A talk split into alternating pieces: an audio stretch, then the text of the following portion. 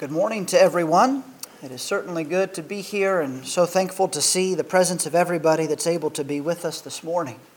What we're going to discuss today are the very final hours before Jesus' crucifixion and his death. And sadly, those hours had to be some of the worst hours that anyone has ever lived. In fact, I'm sure they are the worst hours that any human being has ever lived, especially given the purity and the holiness and the sinlessness of Jesus. And the reason is because those final hours are really marked by two things, and that is betrayals and trials. Now, the greatest trial, I think, took place in the garden, and we're going to talk about what took place in the garden for a little bit this morning. But following that were trials before the Jews and trials before the Romans, and throughout all of these, Jesus was betrayed and forsaken again and again. But I hope that as we look at this, we're going to see the story, and I hope it fills us with a greater appreciation for our Lord, for what He has done for us, and I hope that it encourages us to have a greater commitment and a greater zeal to being faithful to Him who has been so faithful to us. To the one who, though he was forsaken by essentially everyone, went through with the plan that brought about his own death so that he could bring us eternal life. Well, like I said, where we ended last time, Jesus had been going through what we call the final discourse with his disciples. He had observed the final supper or the Last Supper in that upper room. And Matthew, we'll just read from Matthew 26, verse 30, and then verse 36. When they had sung a hymn, they went out to the Mount of Olives. Then Jesus went with them to a place called Gethsemane. And he said to his disciples, Sit here while I go over there and pray. John tells us that Jesus specifically crosses the brook Kedron. And so what he does is this is an estimation of where the upper room may have been. Who knows if that's exactly where it was. But Jesus is in the city of Jerusalem proper with his disciples for the final meal. And at some point after the supper, they leave and they actually exit the city proper. And now the city of Jerusalem is kind of on a hill, a mountain. And there's this valley that's the Kidron Valley and this mountain just to the east is the Mount of Olives. And Jesus has spent quite a bit of time there. The Gospels tell us that he went there frequently. In fact, Judas, we're told, knew that this would be a place where Jesus would likely be. He was familiar with this place as well. And so after the Passover meal, Jesus makes his way outside of the city. They cross this Kidron Brook. Excuse me and they make their way up to a specific place on the Mount of Olives, which is the Garden of Gethsemane. Gethsemane means oil press. This is a, a Mount of Olives. There were many olive vineyards, and there was apparently a garden or oil press here that Jesus was allowed to come to because he went there frequently. And Jesus travels to this place. Now, something just kind of interesting that may only be a coincidence, but I find it hard to believe that things like this are coincidence. Jesus is, of course, the son of David. And he is the new David who is to inherit the promised throne that God has promised in the Old Testament. And there are some similarities here between Jesus and David. I hadn't read this or noticed this before until I was doing this recent study. But when David, if you remember when David's son Absalom tried to depose him and wrest control of the kingdom, we're told specifically in 2 Samuel that David left Jerusalem, that he crossed over the brook Kedron, and that he went and wept and prayed on the Mount of Olives. Interestingly enough, to just compound it further, he was betrayed by a man who was supposed to be his friend. That man's name was Ahithophel. And that man, after some time, hanged himself. You know, there's, from what I've read, there's only two individuals in the Bible who are said to have hanged themselves. That's Ahithophel and, of course, Judas Iscariot, who betrayed Jesus. And so I don't think that these are just allegorical events. I think they took place. But I think by the divine hand of God, we see this in motion and we see that Jesus is doing all that is necessary to truly take up the throne that he has been promised, to take up the throne of David, not just the throne of Israel, but the throne that is his as the King of Kings. And so he comes to the Mount of Olives and he leaves most of the disciples, but we're told that he takes with him Peter and James and John deeper into the garden. And we read this in Matthew 26, verse 37 through 38, and also Mark 14. They're very similar, but there's a few different words here. It says, Taking with him Peter and the two sons of Zebedee, he began to be sorrowful and troubled. Then he said to them, My soul is very sorrowful, even to death. Remain here and watch with me. Now, Mark's is almost identical, but he says he took with him Peter and James and John, and to be greatly distressed and troubled. What we have there, we have three different words between Matthew and Mark's account that describe the trouble and the sorrow that Jesus was experiencing. The idea of sorrowful is to cause severe, not just some kind of pain or a little bit of sadness, but severe mental or emotional distress. Jesus, it says that he is troubled. That means to be depressed, de- dejected, and full of anguish. And he is greatly distressed. That word means to be amazed or astonished or awestruck. When Jesus tells the disciples, tells Peter and James and John, who he's brought to the deeper part of the Garden of Gethsemane, that he is sorrowful, he's not saying he's just a little bit sad. He's not saying he's a little bit concerned. He's not looking forward to the cross with some mild amount of discomfort. Jesus is in as much sorrow and agony and anguish as you and I have ever felt. And I know that there are people here who have felt great deals of anguish and agony. But I assure you, Jesus knows what agony feels like. He says that he is sorrowful even unto death. And I don't think he is just exaggerating. Jesus, what we is what we might call at his wits' end almost, from sorrow and from agony. Now we might ask ourselves, why is Jesus so sorrowful? This doesn't seem like Jesus, if we're honest. Jesus has been so brave, so stoic. He's been the one that's been encouraging and exhorting the disciples during the previous hours, promising the helper, promising why he must go away. And now, all of a sudden, when Jesus gets to the garden, Jesus is in anguish. It's like a different person almost. And we have to ask why? Is Jesus a coward? Is Jesus weak? Well, of course not. And absolutely not. First, we have to recognize Jesus knows he is facing unimaginable physical pain. Jesus knows the type of death he is going to die, and he knows what goes into that. Jesus knows that he is about to go through a very intense and agonizing physical ordeal. But I honestly don't think that is the main thing that sorrows Jesus. I think what is bothering Jesus is that he is about to become the sin sacrifice for all humanity. Jesus is about to suffer God's wrath for man's sins. In fact, when he prays, he's going to pray that the cup may pass from him. Now, it's very likely that that cup refers to God's wrath. In the Old Testament, again and again and again, God's wrath is referred to as a cup. And the reason Jesus is going to the cross is not because he deserves it, not because he should.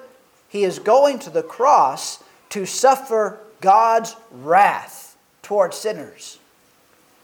God's wrath towards all sinners. Now, I can't even explain that, to be honest. I can't put that into words. I think the best way for you and I to try to understand how terrible that must be is to sit back and look at Jesus in the garden. To look at Jesus admitting to Peter and James and John that he needs their prayers because he is sorrowful unto death seeing that God saw that it was necessary to send an angel to comfort Jesus, as Luke tells us. Seeing as Luke also tells us that his sweat became like great drops of blood. That's an actual medical condition, most commentators think, called hematosis, where the capillaries in the forehead literally rupture from the stress that somebody's under. Now, you may be under an amount of stress. Everyone faces an amount of stress. And sometimes we talk about how stressed we are, and I'm not making light of your stress. But I have never known of somebody that was so stressed out and in such anguish and sorrow that the capillaries in their head literally began to rupture, intermingling their sweat with blood. And that's the agony that Jesus is in. And further, maybe sometimes we just overlook this fact. Jesus is, after all, the eternal Word of God incarnated. Jesus is an eternal being, temporarily clothed in human flesh, but an eternal being who is, for the first time, about to taste death. You and I fear death, and we're all familiar with it. We know people have died, we know we're going to die, we hear about it and see it. Jesus is God eternal made flesh. Death is the exact opposite of his nature.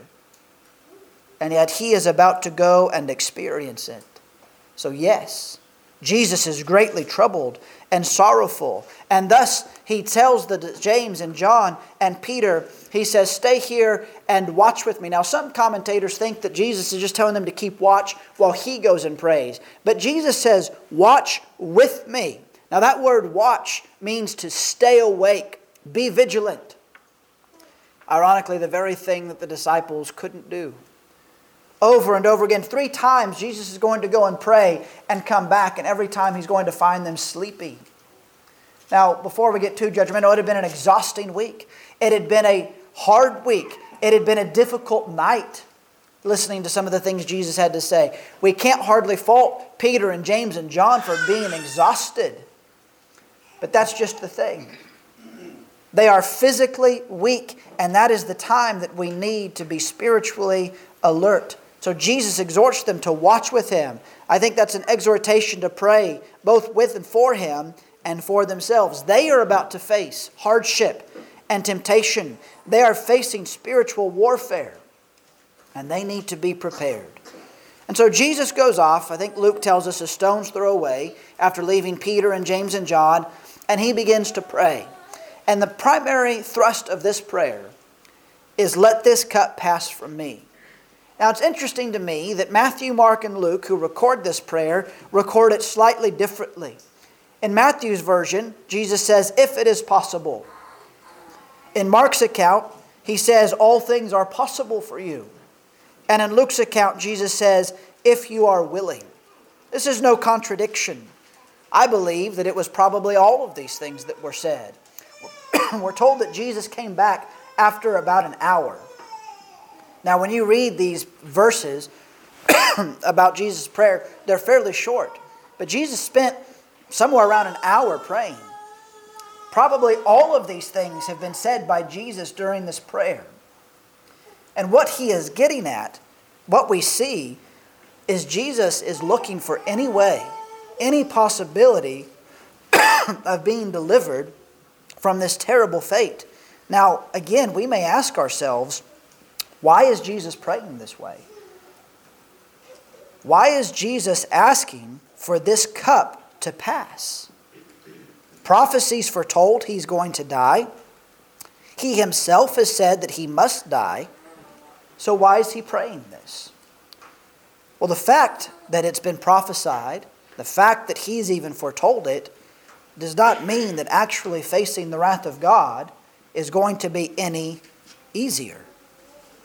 And in short, Jesus is praying this because he doesn't want to go forward, because he does not want to face the wrath of God. That's not because he's weak. Excuse me. It's not because he's cowardly. But he doesn't want to face the wrath of God. He's never been separated from God. He's never been apart from God. He's never done anything to deserve the wrath of God. And yet he's going to have to suffer it. I want to say this. I believe that Jesus knew his suffering would be temporary. Jesus, just as he foretold that he would die, also foretold that he would rise again. Jesus knew that suffering the wrath of God would be momentary for him. And then he would be restored and exalted and look at the anguish it caused him. Look at the pain and the fear that it brought to Jesus. Now, if that's the case for Jesus, how much more fearful do you think you and I ought to be of suffering the wrath of God for eternity? We go about our lives as though there's no threat, as though there's no danger as though if something were to go wrong and we were to be lost, it really wouldn't be that big of a deal. People put off obeying the gospel. People presume upon the grace of God with no fear. People joke about hell. How dare we? And how dare you if that's your attitude? Look at the picture of Jesus in the garden when facing the wrath of God momentarily.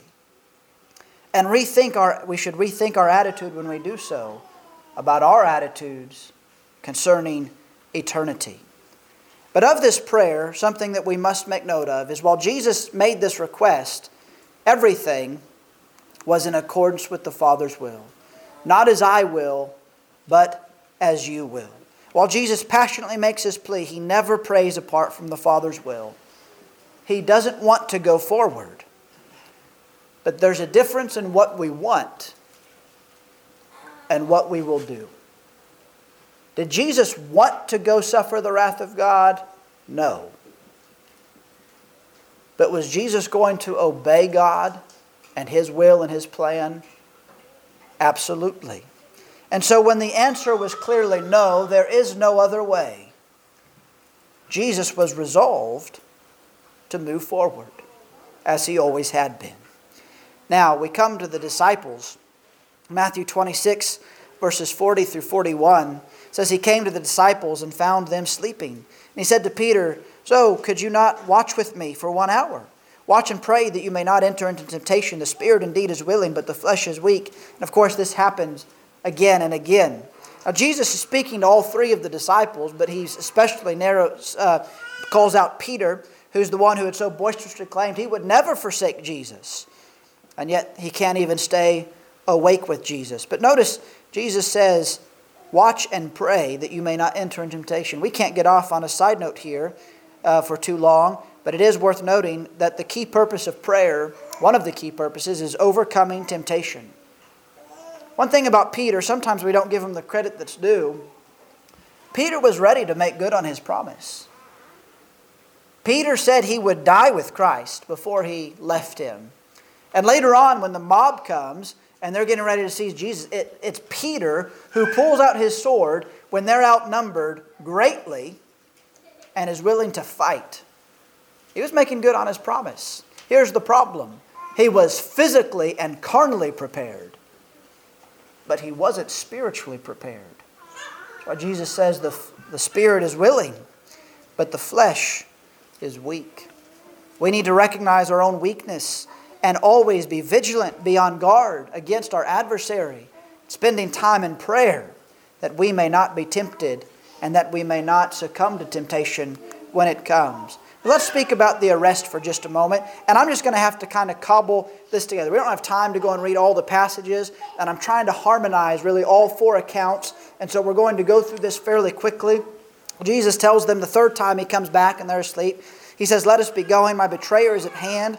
John tells us that Judas knew Gethsemane, and that was where Jesus would be. And he had arranged a signal, according to Matthew and Mark, so that the soldiers would know who Jesus was. Now we have to remember this is in the dark of midnight.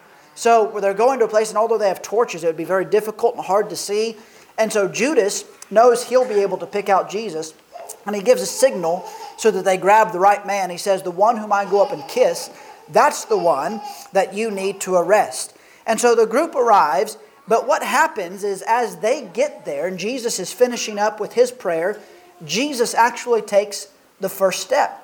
Jesus is the one who begins the interaction. In John 18, we'll go ahead and read verses 4 through 6. It says, Then Jesus, knowing all that would happen to him, came forward and said to them, Whom do you seek? They answered him, Jesus of Nazareth. Jesus said to them, I am he.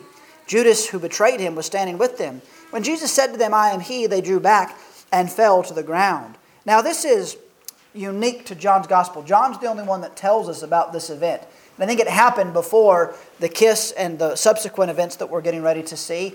But when the crowd, when the mob comes forward, Jesus comes out and he addresses them. He says, Who are you here for? And they say, We're here for Jesus of Nazareth. Judas hasn't even got to do his bit yet. They just answer. And Jesus says, Now the English Standard Version says, I am he. But the ESV also has a footnote that that could be translated as I am. And the Greek phrase there is the same that can be found in other places that refers to God's statement of divinity, I am. It brings back ideas of Exodus and when God tells Moses to tell the people of Israel, I am has sent you. And Jesus has used this phrase on other occasions times at which people were so angry they were ready to stone him for saying such things. Now, I don't know why the crowd falls back. When Jesus says, I am, or I am He, it may have been a statement of His divinity. And John doesn't explain. He doesn't explain if this was some supernatural event and the power of Jesus' divine words made these men stumble back. He doesn't say if maybe these people are a little bit wary. They know who Jesus is. They've heard of his miracles. They've seen his miracles. And when this man comes out and makes this statement, maybe they step back in fear, worried about what Jesus is going to do. You have to assume at least some of those there were a little bit nervous about going and apprehending a man who could perform miracles. Maybe it was just some natural explanation, such as when Jesus stepped forward, they stepped back and stumbled over themselves. I've read that. The truth is, we don't know. Now, I've heard some people say it couldn't have been anything supernatural because well, how could they go on and arrest Jesus in the first place? But the truth is, if that is the case, it's just one of many. In just a few moments, Jesus is going to heal the ear miraculously of a man whose ear has been cut off. And they're still going to arrest him. They've seen miracle after miracle after miracle of Jesus in his life, and they're still there to arrest him. We're told that there were some of the Pharisees who even believed that he was the Messiah but wouldn't confess him because they feared men. Well, see, Pilate has similar ideas. It's amazing how hard hearted mankind can be. It's amazing that Jesus can step forth in potential power and men can still think that they can arrest him. It's amazing that they can see his loving gesture of healing his enemies and still hate him. It's amazing that he can come to give life and they want to take his. But again, we need to be careful as we point fingers because perhaps sometimes we are just as hard hearted in our rebellion against the Lord. But Jesus asks again who it is that they seek, and they say, Jesus of Nazareth. He says, I told you I am he. So if you seek me, let these men go. I think it's at this time that Judas decides to go forward with this signal, even though at this point it's kind of pointless. Jesus has made himself known, but Judas still comes up, and Matthew tells us that Jesus asks him, he says, or Luke says, Judas, would you betray the Son of Man with a kiss? Even Jesus seems to be shocked that Judas is going through with this and doing this in this manner. Not only is he betraying Jesus, but he's doing so while feigning loyalty and love. But then Jesus says, Friend, do what you came to do. Now, we might think Jesus is being friendly even up until the end, but that word friend can actually be a warning. In fact, in Matthew, it's used that way. In Matthew 20, verse 13, in the parable of the landowner, who goes out and hires men throughout the day, and he pays them all the same. Well, the men that he hired first were disgruntled and angry with him. But the landowner, Matthew 20, verse 13, says, Friend, am I doing you any or I am doing you no wrong? Did you not agree with me for denarius? In that sense, the man called him friend, but it was clearly a warning of, look, you were treated fairly. Even more sobering is the wedding of the or the parable of the wedding feast in Matthew 22, in which the king comes out after all the attendees are there, and the king sees a man who's not in his wedding garments, and the king says, Friend, how did you get in here without a wedding garment? And after that, commands the man to be bound and cast into outer darkness. I think that's the way Jesus is saying, Friend, do what you came to do. Judas had already had it in his heart to betray Jesus. Jesus tells him to go through with this, but mixed in is a word of warning and judgment. So at this time, the mob moves to seize Jesus, but Peter swings a sword and cuts off Malchus's ear. That's the high priest's servant, as we're told. But Jesus heals Malchus, according to Luke 22, verse 51. And in a small way, Jesus shows what he is really here for.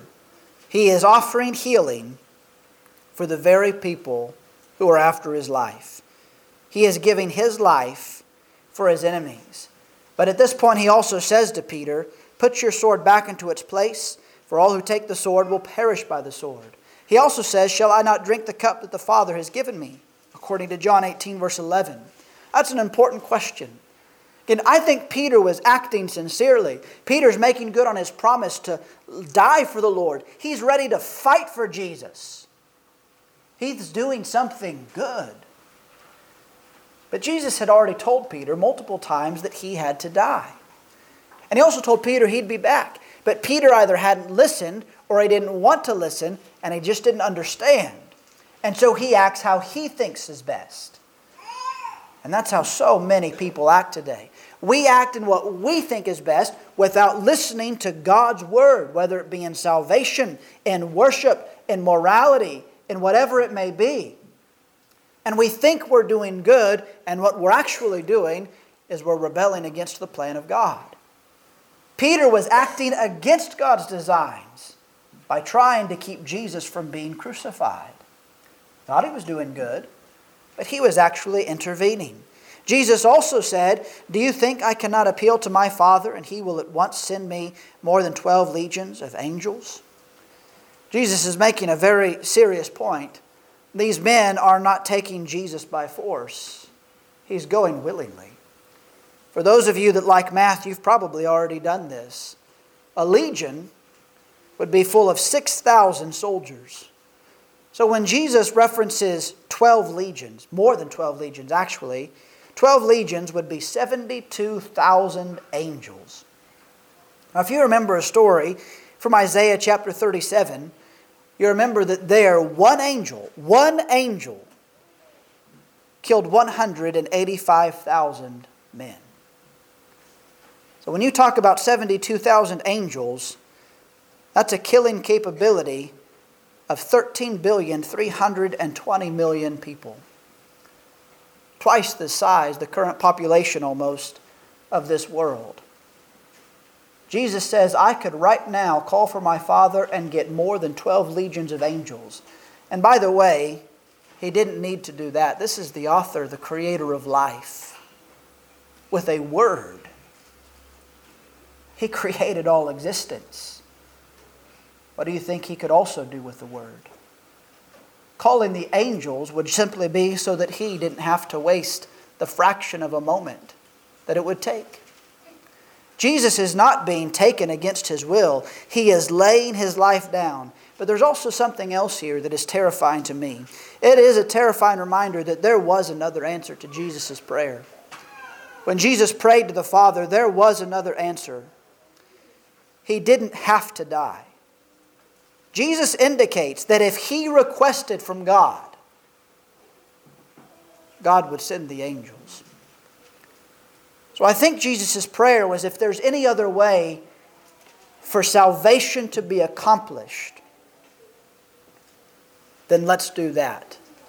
That answer was a no. But Jesus says, if I ask my Father right now for the angels, they're coming. Jesus didn't owe the cross to you, and he didn't owe the cross to me.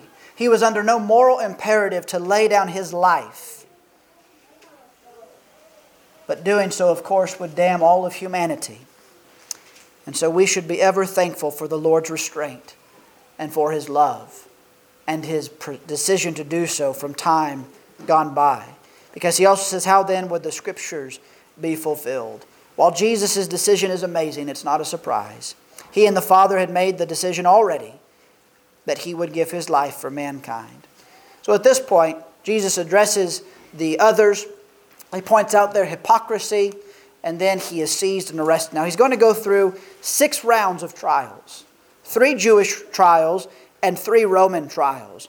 He's going to appear before Annas and then Caiaphas and then the formal Sanhedrin, and then he'll be delivered over to Pilate and then Herod and then back to Pilate. So let's go through these, at least briefly. Now, first of all, there's the trial before Annas. Now, this man was not the actual high priest. He had served as high priest from AD 7 through AD 14. And in the Jewish system, he should have served for life. The high priest served for life. But the Romans would uh, take out and appoint new high priests. They kind of exercised control. But they left Annas alive, and in fact, it's clear that he had a great deal of pull with the Romans. He had a lot of political clout and influence because history tells us that five of his sons and one of his sons in law served as high priests. So obviously, this man had all the perks and all the privileges of the power, without actually having to even do the job in many ways. And it's his son in law, Caiaphas, who's the high priest during Jesus' trial. But because of this, he has a lot of power and a lot of sway. And so they send Jesus off to Annas first. And this is also probably something to buy time for Caiaphas to round up some of his cronies and the false witnesses that will be involved in the second trial. And John 18 records what this, uh, this brief trial was. It tells us that he asked Jesus about his disciples and his teaching. And it's a silly question. There had been nothing secret about Jesus' teaching or his disciples, and Jesus explains that. He explains that everything he had done, he'd done in the daylight and clearly. Well, the officer who's standing by finds that uh, rude, and so that officer strikes Jesus. And Jesus says, If what I said is wrong, bear witness about the wrong, but if what I said is right, why do you strike me? The officer's actions are inexcusable and hypocritical. He hands out punishment when no wrong has occurred. The truth is, this first trial and punishment is just a microcosm of the hypocrisy and the injustice that will mark the remaining hours of Jesus's, what Jesus experiences from the hands of men. And so after this, he sent off to Caiaphas, which is recorded in some measure in all of the Gospels. Now, Caiaphas, while Jesus has been with Annas, has been busy gathering a portion of the Sanhedrin, probably all those that are uh, with him in wanting to destroy Jesus, and gathering false witnesses. And they bring these false witnesses, and multiple false witnesses uh, lie about Jesus. But the Gospels tell us they can't even get their testimony, false testimony, to agree. I've made this point when we uh, were in our eldership studies. If you want to see a picture of what blameless really looks like, look at Jesus on trial. The idea of being blameless or above reproach means uh, without being able to be accused. Jesus had lived such a perfect life that even when people were making up lies about him, they couldn't make anything stick. Nothing could be found that anyone would believe made him deserving of death. Well, finally, at one point, Caiaphas just asks him a direct question. He stands up in the midst and says, Have you no answer to make? Well, Jesus didn't have an answer to make. The false accusations were so silly and absurd, they needed no answer. But he says, What is this these men testify against you? Jesus remained silent, made no answer. Again, the high priest asked him, Are you the Christ, the Son of the Blessed? And Jesus said, I am. And you will see the Son of Man seated at the right hand of power and coming with the clouds of heaven.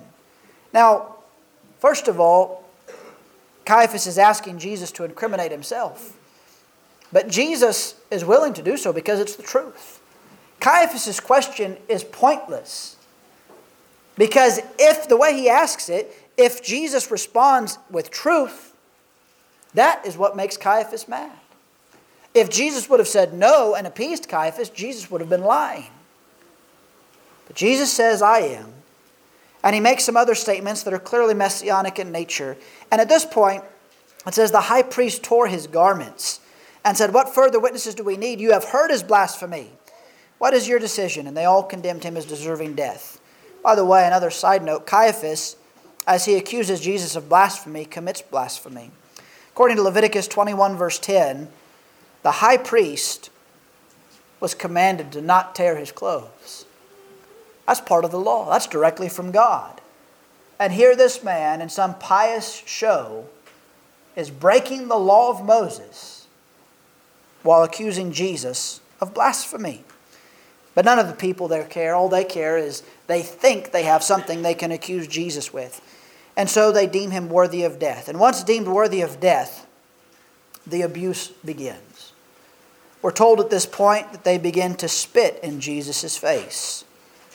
We're told at this point that they cover his eyes and would strike him and hit him.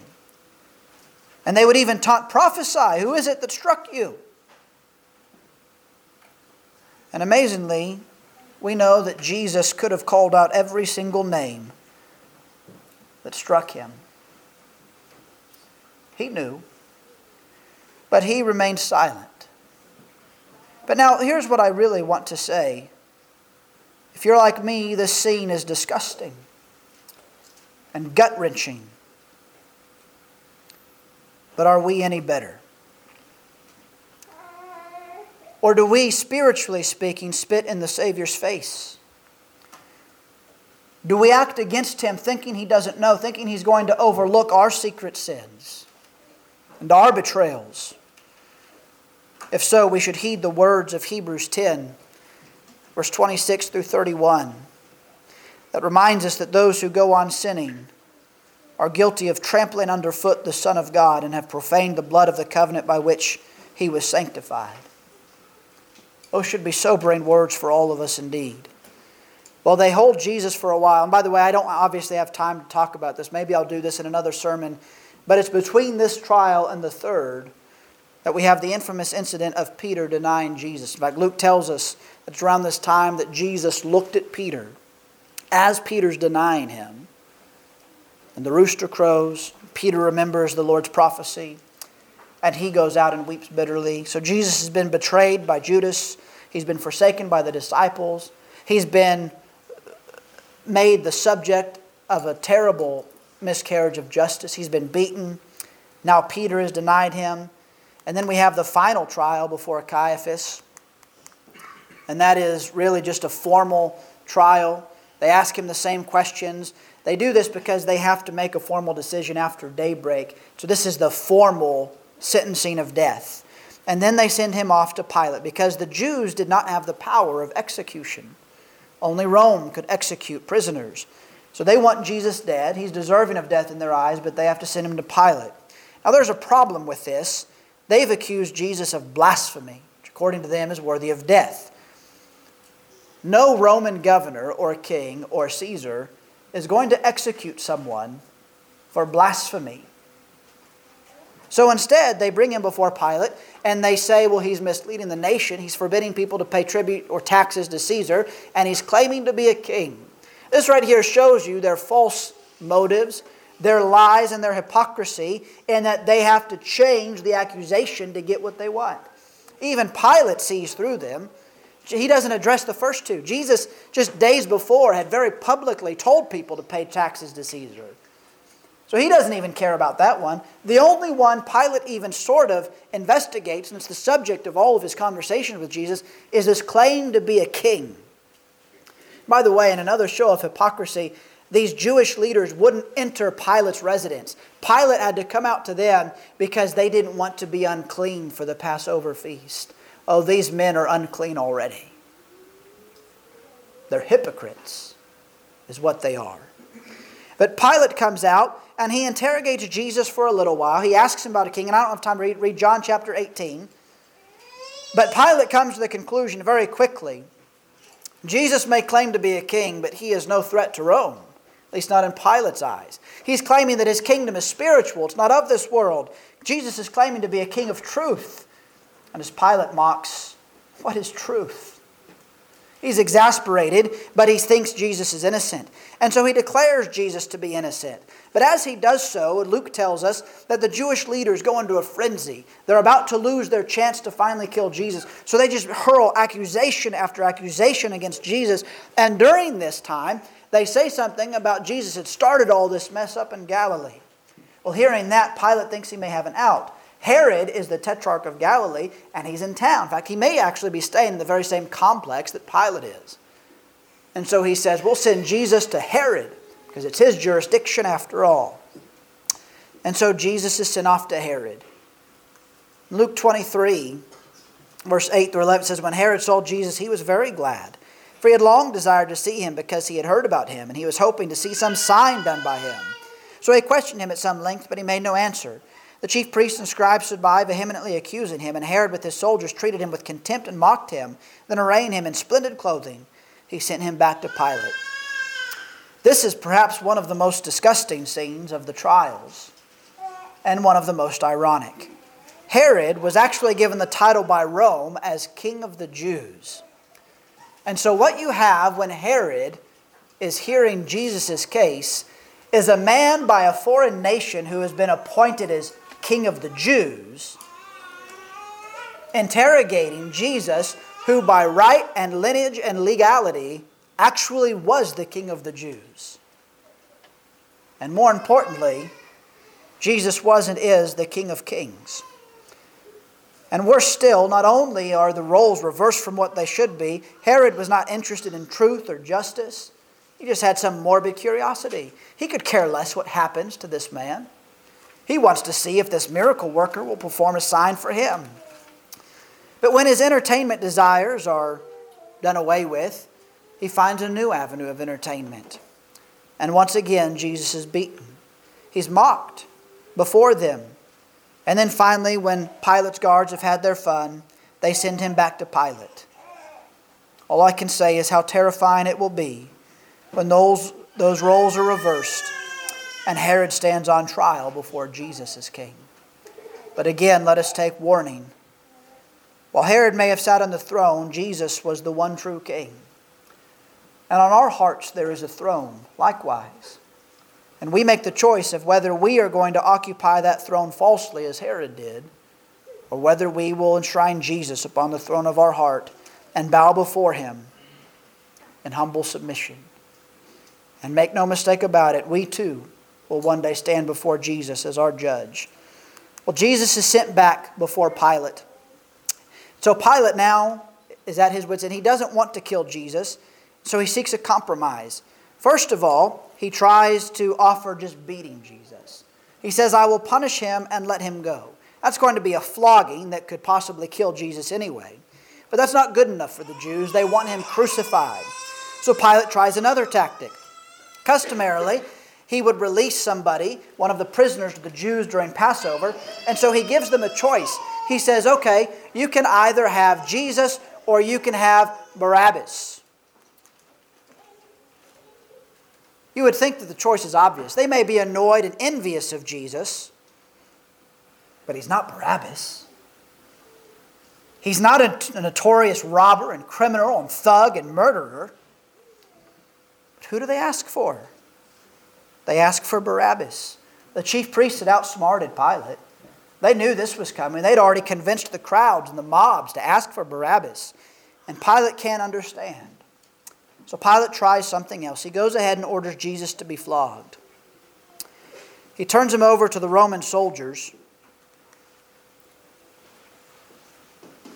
who are masters of torture and death.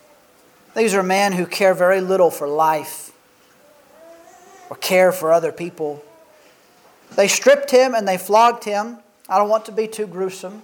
I'll explain it very briefly.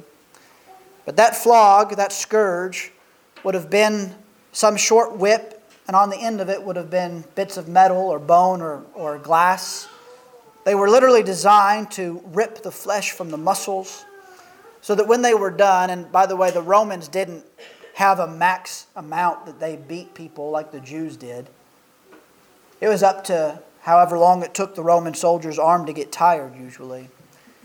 But by the end of it, the back of an individual wouldn't even be recognizable as human in most cases. I've read somewhere around 60% of individuals died from the flogging alone. These soldiers do that to Jesus. But the soldiers of Rome aren't just good at physically beating people, they're good at every form of warfare, including the mental aspect. So they don't just torture him physically, they torture him mentally. He's been turned over as a claimed king of the Jews. And so what do they do? But they mock him as a false king. Well, a king needs a crown. So they find him a crown. They go get some thorns and they twist them together and they crush those down on Jesus' head. The pain actually probably wasn't anything compared to what Jesus already felt, but it added to it and the blood vessels would have all been torn open, and his eyes would have been covered by blood. Then they take a purple robe that was probably wool and heavy, and they throw that on Jesus' back, and you can try and imagine how that felt on a freshly opened back from a scourging. And they place a reed in his hand as a scepter. They've made a mock king out of Jesus. And then they come up to him one by one and they kneel down before him. And they say, Hail, King of the Jews! And then they get up and they spit on him. And they beat him some more. Now, again, I hope that sight's gut wrenching to you. I hope you get angry at that sight. I hope you get sad at that sight. I hope every uh, imaginable emotion comes to you when you think about these Roman soldiers treating Jesus that way. And then I want to ask you if it's any better when you or I pay false homage to Christ.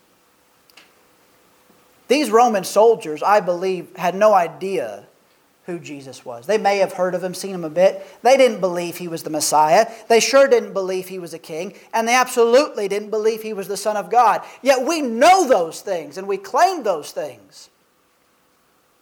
But do we really live for him? Do we really adore him? Do we really serve him? day in and day out? Or do we show up here on a Sunday morning and pay homage and say, Hail, King of the Jews? And then by our life go spit in his face the rest of the week. It's easy to get angry at the people that we see in these stories. Far too often, we may be just as guilty. Well, Pilate displays Jesus, hoping that the sight will induce some pity and cool the hatred just a bit and thus allow Jesus to be freed. But again, his plan fails. If you'll bear with me, let's just read John 19 for a while. Jesus came out wearing the crown of thorns and the purple robe. Pilate said to them, Behold the man. When the chief priests and officers saw him, they cried out, Crucify him! Crucify him! Pilate said to them, Take him yourselves and crucify him, for I find no guilt in him. The Jews answered him, We have a law, and according to that law he ought to die because he has made himself a son of God. Finally, the truth comes out.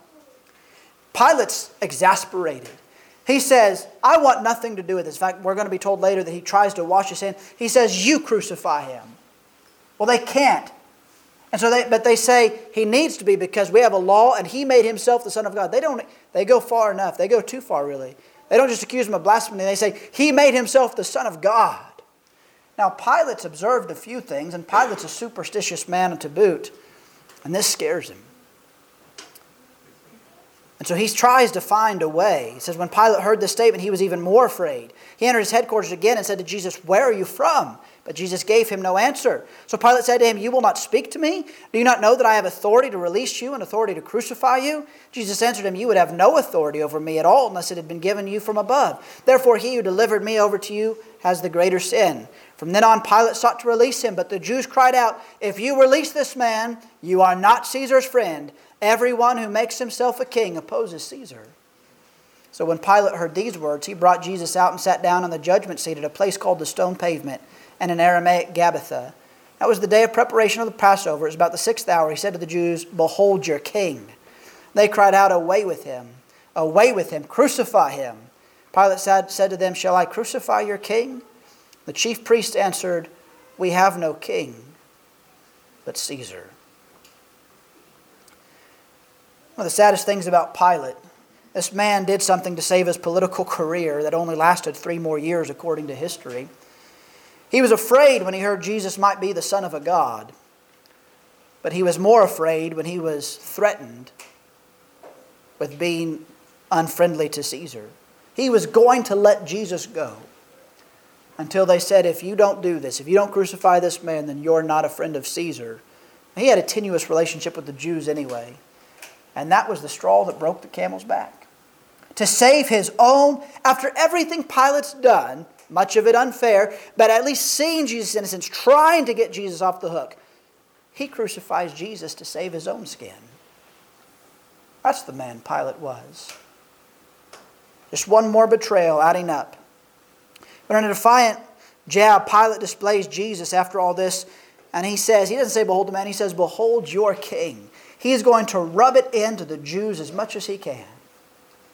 And they say, He's not our king. He says, Shall I crucify your king? And they cry out, We have no king but Caesar.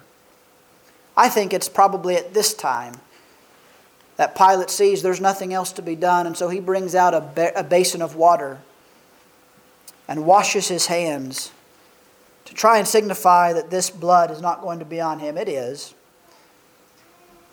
But the Jewish people are fine with it. In fact, Matthew tells us that he says, His blood be on us and on our children. I want you to stop and think about this for a moment. This is the Jewish people. These are the chosen people of God. God, Jesus had watched over, delivered from Egypt, provided for in the wilderness, sent prophets to, cared for, loved, rebuked to get them back on the right way. These are the people that are looking for the Messiah.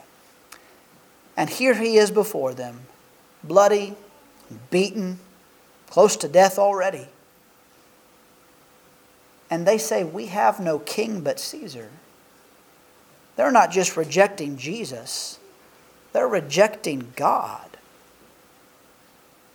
They're willing to have the blood of this man on their hands and on their children's hands. The satanic fury is unbelievable. And with that, every betrayal had been performed and every idea of justice was mocked. Finally, Jesus is fully condemned. And the Bible says he was delivered to be crucified. When you think about the hours of Jesus' leading up to his death, they could only be summed up in the word betrayal.